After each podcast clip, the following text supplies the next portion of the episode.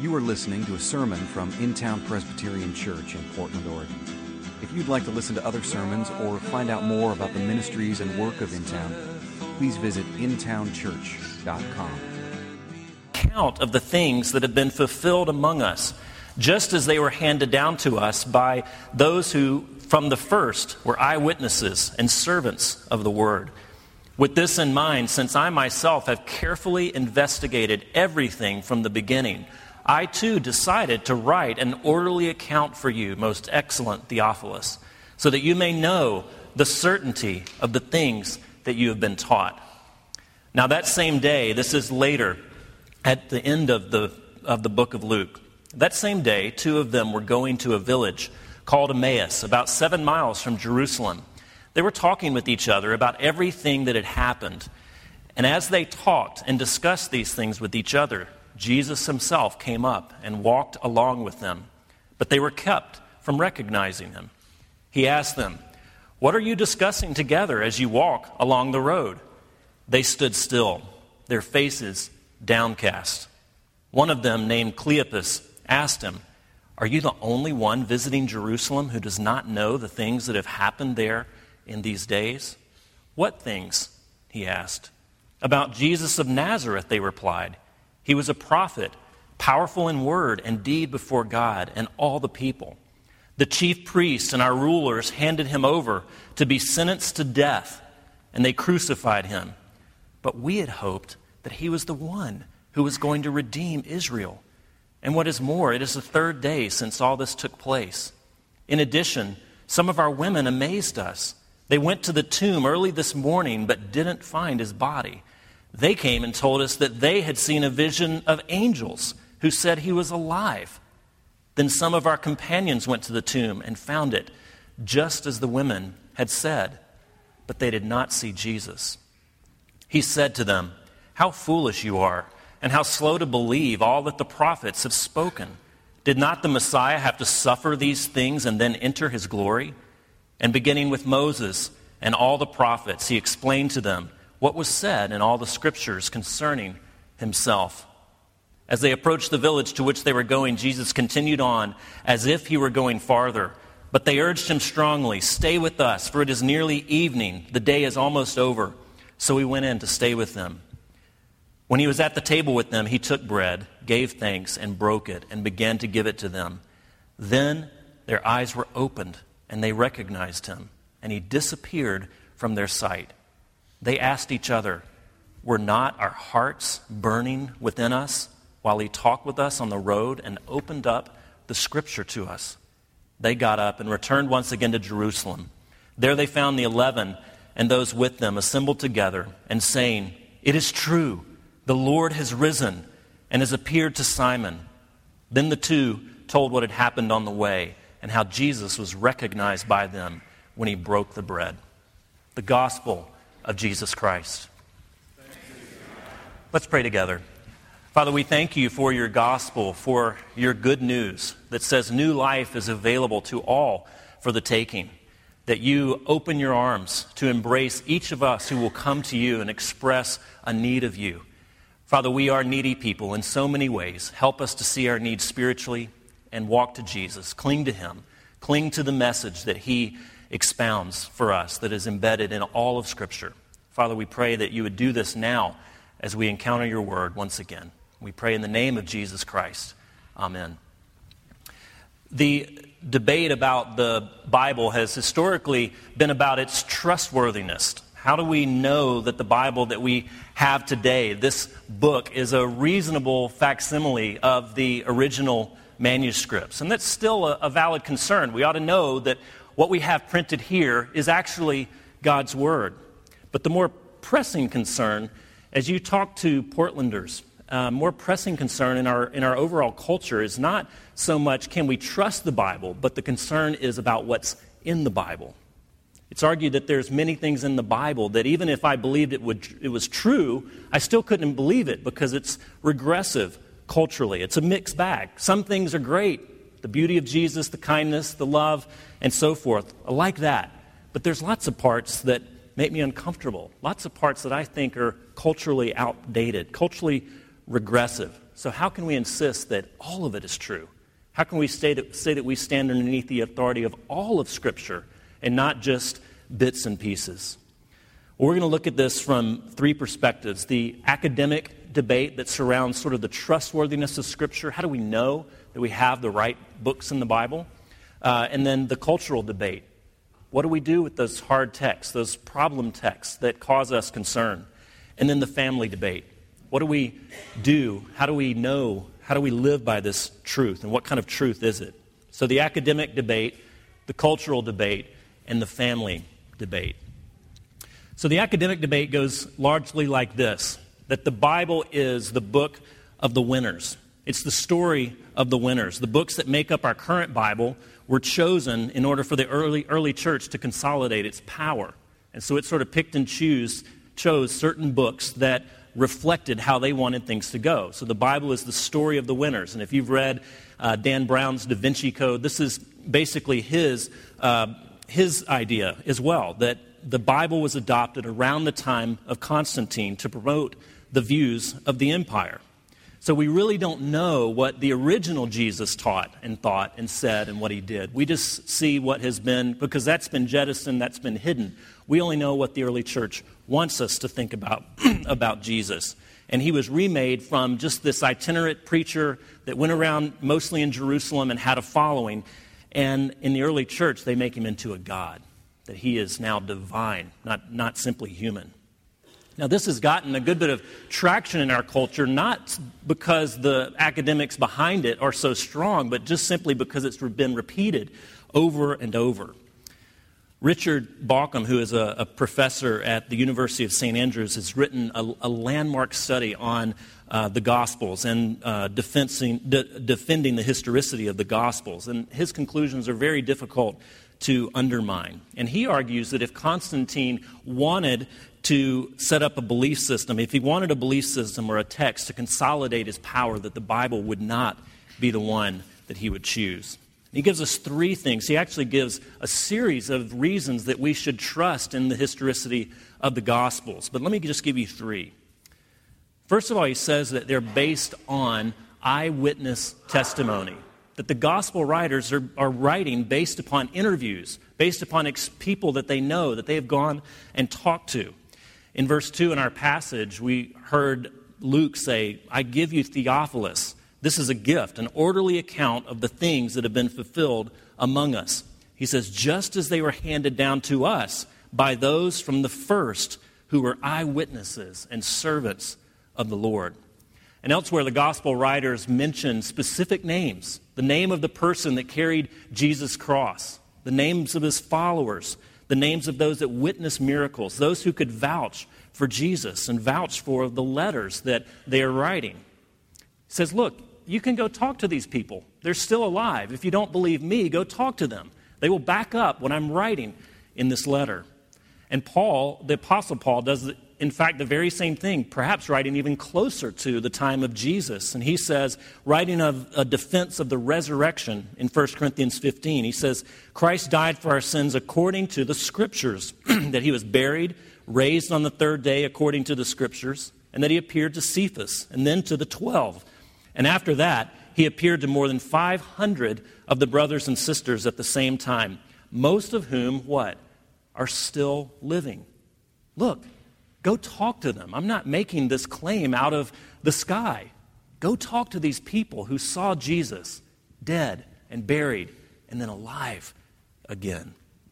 You could write documents hundreds of years later claiming basically whatever you want. But when you're writing these documents that close to the time of Jesus, you can't fabricate things out of thin air. Now, secondly, Bauckham deals with this idea that it was Constantine or the early church who wanted to consolidate its power. And he says that they wouldn't have chosen the Bible because it doesn't set them up in the way that they would want. It doesn't set them up in, in order for them to say, What we're telling you is right. See, look here at the Bible. A couple of things. One, Jesus is crying out at the end of his ministry that God has forsaken him, that his Father has left him he asked God that he would not have to complete the mission. He says, If there's any other way that you can do this, Father, please let it be done in that way. So it's a strange way to say that's the type of God, that's the type of emperor that I'm going to be. And then, secondly, we see that having women be the first witnesses to the re- resurrection, having women have to convince the slow witted men of the truthfulness of the, of the resurrection would be totally unacceptable in that day. Women's testimony was not admissible in court. So for Luke to pick the women and say they're the ones that knew, they're the ones that had to come and convince us, completely culturally unacceptable in that day. And then he depicts the disciples as petty, as jealous, as faithless. The leaders of the early church are those descendants of those people. They're saying these guys were ran when the time got when the going got tough. So depicting them in that unfavorable unfavorable light, how would that in any way help to consolidate Constantine's power or the early church's power? And then the third thing we have to wrestle with is this actual historical reportage, or is it just a myth? Is it a fabrication? Is it some story that someone made up or that a bunch of people made up? And what Bauckham says in his book, and he quotes C.S. Lewis, is that it's dis- completely dissimilar to the way that ancient myths work. Completely dissimilar. He said, I've been reading poems, romances, vision liter- literature, legends, and myths all my life. I know what they're like, and I know none of them are like this. Either this is reportage or some unknown writer in the second century without known predecessors or successors suddenly anticipated the whole technique of modern novelistic realistic narrative. The narrative gives details that are completely dissimilar to the way that ancient myths were written. So either you can say that person or these people completely invented this idea of how modern reportage is done out of thin air, or it's actual reportage. It's, I mean, how, how myths are, and novels are written, or it's actual reportage. If you go with legend, however, you have much bigger problems. The historical reliability of the biblical account can be trusted. But the other issue that we need to deal with is do I want to? Do I want to trust the Bible? Do I want to submit to its authority? The average Portlander would have, would have more trouble with the content of the Bible rather than its historical reliability. The case can be made quite well that this stands up the test, even of modern scholarship, that this is a very accurate representation of what was originally written. But you could have an airtight case built for that, that the Bible is an accurate depiction of what the original writers wanted to convey. But an average secular person may say, yeah, but I don't, I don't like what it conveys. It's culturally regressive, it's imperialistic, it's exclusive, etc. The list goes on. So, what if this is your response? What do we do if you're saying, hey, I'm, I'm willing to read the Bible, I'm willing to trust that it's basically a facsimile of the originals, but I have problems when I come against certain texts. They seem very culturally outdated, very regressive. What do, what do you do then? Well, a couple of things. And if you've read Reason for God uh, by Tim Keller, a couple of these things are there, and you can go, if they don't make sense as I say it, and, and do a little bit of study as well. But one is that you realize that your response is not unique and it's not new. Your response to a certain text that you say, I don't like that, is certainly not unique and it's not new. Do you see what Luke recorded in this passage? that he recorded in his careful investigation and orderly account. He says that he was a prophet, powerful in word and deed before God and all the people. The chief priests and our rulers handed him over to be sentenced to death. They crucified him. But we had hoped that he was the one who was going to redeem Israel. You see, his earliest disciples are perplexed, they're befuddled, they're confused. How does this work? How does this jive with what I know of the Old Testament? So if they were perplexed and they had seen him, they knew him, they had walked along the roads with him, then certainly at the historical distance that you and I stand out, we're going to be perplexed and confused sometimes. We're going to see things that Jesus said and say, Whoa, I don't know if I can do that. I don't know if I can like that. I like the love part, but that's hard, Jesus. Now, we can't go down the list of all the problem texts in the Bible because, you know, we only have 30 minutes. But if you have one that is the defeater belief for you, the defeater text, then I could give you a list of 10 more. There's many things in Scripture that are hard, hard to wrestle with. But please know that we're not unaware of these things. We're not taking this Bible just because someone says you need to believe it, but we're taking it on its own terms. And there are difficult things. Franz Kafka, as I quoted in your bulletin, says if the book we are reading does not wake us as with a fist hammering on our skulls, then why do we read it? A book must be an ice axe to break the sea frozen inside of us. Do you see what he's saying? If it doesn't cause us uncomfort, discomfort, why bother? If it doesn't contradict us from time to time, why bother reading it? If we're claiming that God Himself is speaking into our world, if the gospel is breaking in through the features of an ancient culture and an ancient language, shouldn't we expect that there will be things that would be difficult to reconcile? Shouldn't we expect that the way we naturally and normally see the world and the way we expect things to be, shouldn't we think and actually hope that the Bible would contradict us from time to time? He is saying this is what's wrong with the world, wrong with you and I. Of course, there's going to be things that are difficult. Wouldn't it be more worrisome as if, if, after reading this account of how the gospel is broken into the world in one person, and Jesus says, I am the king that's restoring all things, and that there's a problem, but I have a solution? Wouldn't it be much more worrisome if we heard that and then said, Yeah, all right, whatever. It makes sense to me. Of course, it doesn't make sense. Of course, there's things that are difficult. It's Jesus, it's God stepping into our world and saying, You must submit to the way I see the world. Of course, there's going to be things that are difficult. Secondly, if there's a problem text, if we bump up against something and we say, no, no, no, there's no way I can believe the God of the Bible because it teaches that.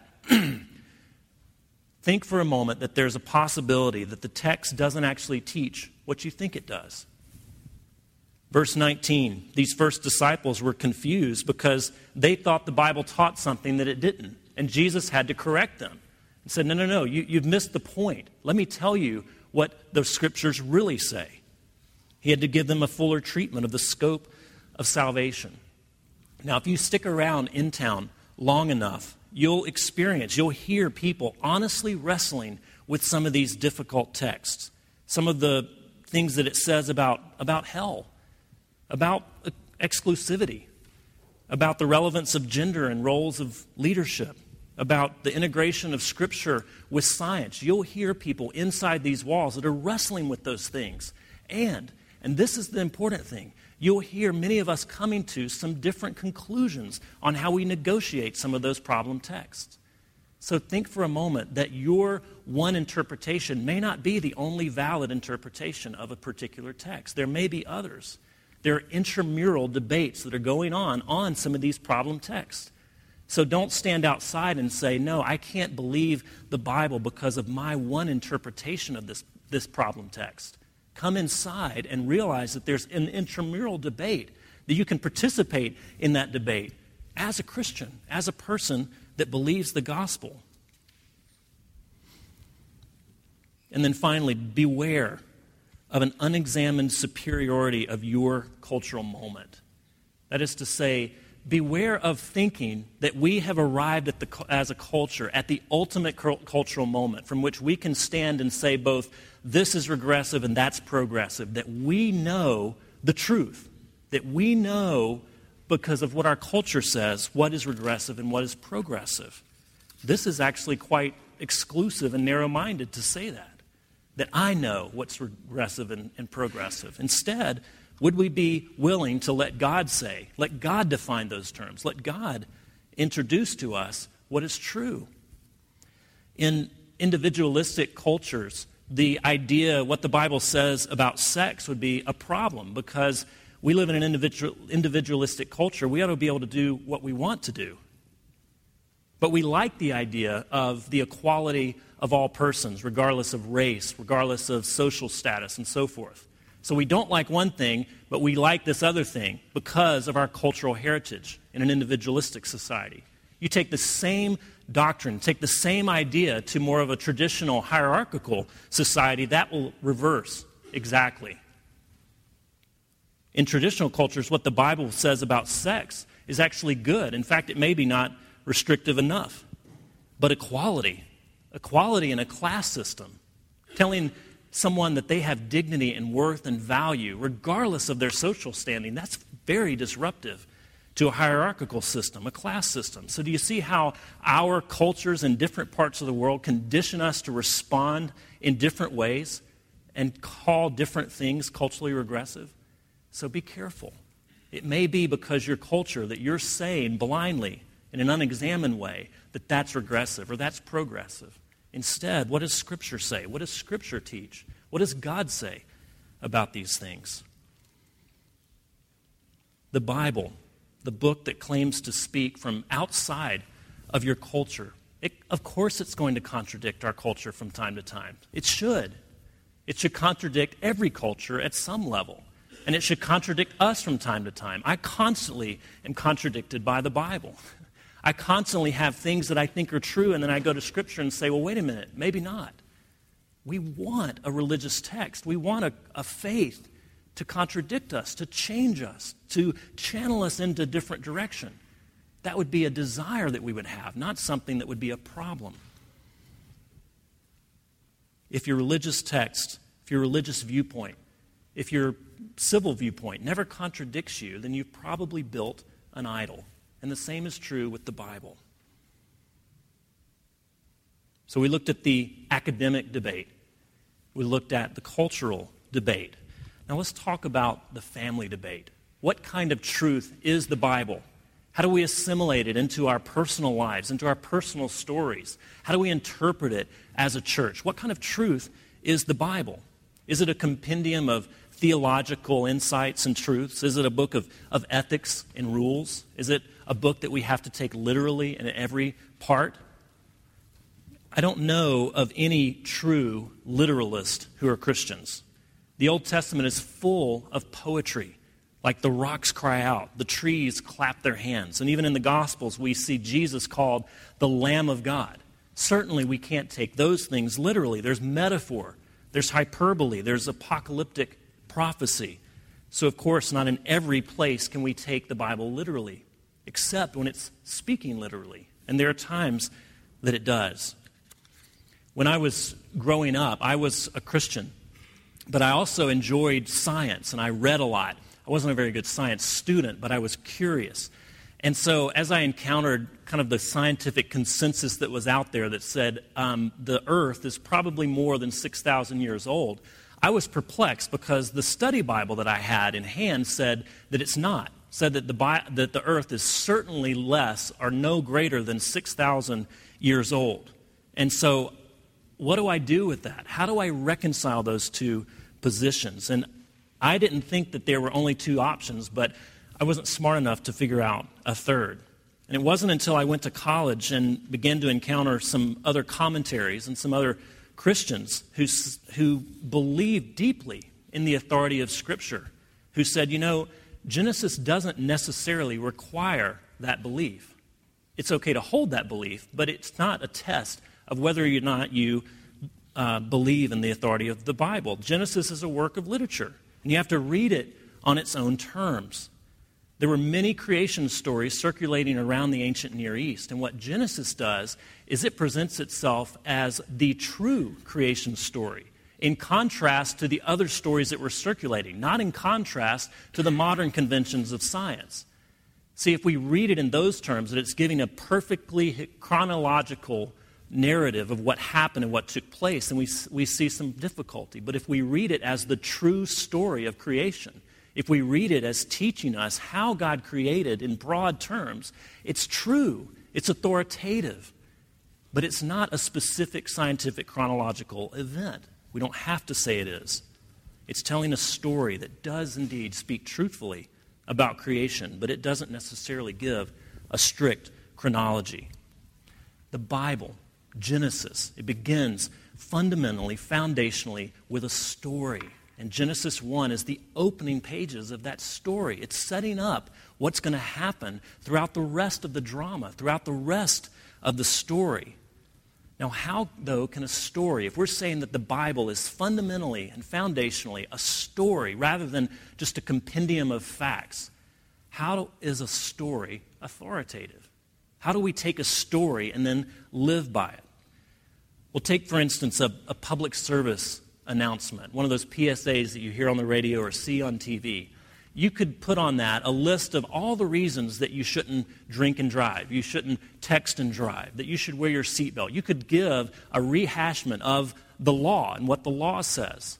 But it wouldn't be nearly as effective as if you say that if you tell the story of an accident in which laws were ignored, if you depict something, if you tell a story, if you describe a picture and say, this is what could possibly happen, that doesn't just give you a reminder of the truth, a reminder of the facts, but it gives you an impression.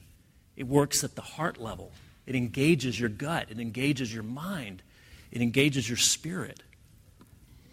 Martyn Lloyd-Jones, who was a famous preacher, famous pastor in Britain in the 20th century, he would not allow his uh, congregants to take notes during the sermon. Now, why would that be? He said it's because people don't need more information about the, tr- about the gospel. What they need is an impression. And please, if you're taking notes right now, it's perfectly fine. This is one person's point of view.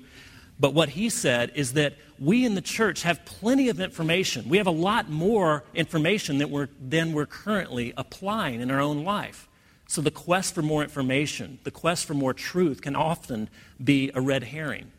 What we need is an impression of the gospel. We need to hear the story again. And if we're busy getting the information, we miss the impression, we miss the story, we miss the forest for the trees. Do you hear how Luke conveyed this? They handed them over to be crucified, but we thought he was the, only, he was the one to redeem Israel. And Jesus says, Did you miss it? How did you miss this? What is obvious to me, you missed. And beginning in verse 27, he says, With the prophets, with Moses and all the prophets, he explained to them what was said in the scriptures concerning himself.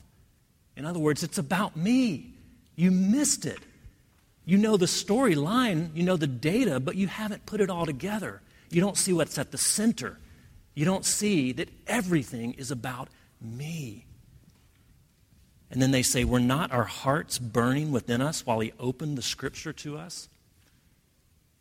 The heart in the Greco Roman concept is more than just the seat of the, mo- of the emotions, it's the whole person. It's who they are at the center. Their hearts, their whole persons burned as they listen to Jesus talk about himself, as they, as they listen to Jesus tell them the story again, the story that they already knew. He told it to them again, and they finally got it. They got an impression. They already knew the information, but they got the gospel for the first time. They understood what Jesus was saying. They have a holistic, life changing experience with Jesus, and they felt a love they hadn't felt before, a joy that was new to them, a place in the story for them that was compelling. Okay, I see, I get it. I now know where I fit in as well. I know my place in the story. They were given a new way to live, a new way to be human. Now, I often hear people telling me that, you know, Sunday morning is fine and it's helpful, but I really need to go deeper. I need to get into the meat of the Bible. And I, I understand what they mean by that. And I think behind that is, a, is good intention. But I think it also misunderstands slightly what the meat of the Bible is. There is nothing new, Martyn Lloyd-Jones again. There's nothing new to say in a pulpit every Sunday. It's always the gospel. It's always the gospel. There's nothing new to say. It's always the gospel. First Peter, the apostle Peter writing in his first letter says that concerning the sufferings of Christ and the glories that would follow that the angels long to look into these things. These angels that know every passage of Scripture, presumably, long, they obsess, they fixate upon what? The center, the gospel, to gaze into what Peter calls the gospel. They long to do this. means to, to fixate, to obsess about. The Bible, friends, is a grand story with lots of different pieces that sound very different, lots of different genres of literature that are all pieced together to tell one grand narrative, one grand story. And what Jesus says in verse 25 and 26 that I'm the linchpin, I'm the center of it. It's all about me. Apocalyptic literature, theological reasoning, rationale, all of these things point to me, that I am the linchpin. If we don't get this, then the Bible will be an archaic but maybe interesting myth or a suffocating rule book or a collection of abstract doctrines. It will be whatever we want it to be if we don't get that Jesus is at the center. And all of the Bible is explaining who he is and how God has broken into the world to offer salvation through one person. That's the story from Genesis to Revelation that the Bible tells. If we don't get this, the Bible won't have life. It'll just be an artifact. It'll be an interesting book, but it won't bang us over the head, as Franz Kafka says. It won't get into our, into our soul. It won't make us smile. It won't make us perplexed. It won't make us confused. It'll just be there. It's a story, it's a beautiful drama. And we need to see how we fit into the story. And as we interact with the Word each and every week, and we say, This is the Word of the Lord. And we believe that that Word is powerful, and it's living, and it's active. And so, what our role is, is to say, Jesus, tell me the story again. Remind me of the gospel and remind me of where I fit into that gospel story. Tell me the story again. Give me an impression again. And friends, if that's all we know, if all we see and all we understand about the Bible is that humanity went wrong and God intervened in the person of Jesus, and then he died to pay for that wrongness, to pay for our sins, and then he was raised again and ascended and will one day come again. If that's all that you know, you have enough to ponder you have enough to live by. You have enough to think about and gaze upon, obsess about, fixate upon. That's the gospel. That's what the angels long to look into. We, of course, want to establish Bible studies and groups, and that we need to do personal devotions and look at the Bible ourselves. All of these things are good insofar as they elevate Jesus, insofar as they point us again to the gospel, point us to the story. We ask God, we ask Jesus that we would long more, that we would obsess more, that we would fixate more upon the center of the story and how we fit into it, and how we even participate in, that, in the conclusion of that story. Just like any good story, things go wrong, and then the hero comes to set things right. And Jesus is the hero, the story, hero of the story of the Bible. And his solution is what we prayed earlier Come to me, all who are weary and burdened, and I will give you rest. Take my yoke upon you and learn from me, for I am gentle and humble in heart, and you will find rest for your souls. That's the message that he brings into our broken world, and that's the message that's at the center of the story. Take hold of Jesus. He is gentle and humble of heart, and he will give you rest. Rest for your souls. That's the hope. That's the gospel. And that's the center of what we say is the truth of the Bible. Let's pray and ask God to do just that. Father, we do pray that you would break in in a new way in our hearts, that you would shine your light on the dark places, that you would make us uncomfortable with certain things that you say to us, certain things that you say about our world. Father, let us not use that as an excuse to disbelieve all of it, but let us wrestle with it well. Let us wrestle with it in community with others who are committed to you. And Father, if we're looking in from the outside, if we're still wondering, would you meet us with the promises and the beauty and the claims of your word in a way that dis- depicts Jesus as the gentle Savior with arms outstretched, waiting to invite us in? Father, we pray that we would see Jesus yet again, and we pray in his name. Amen.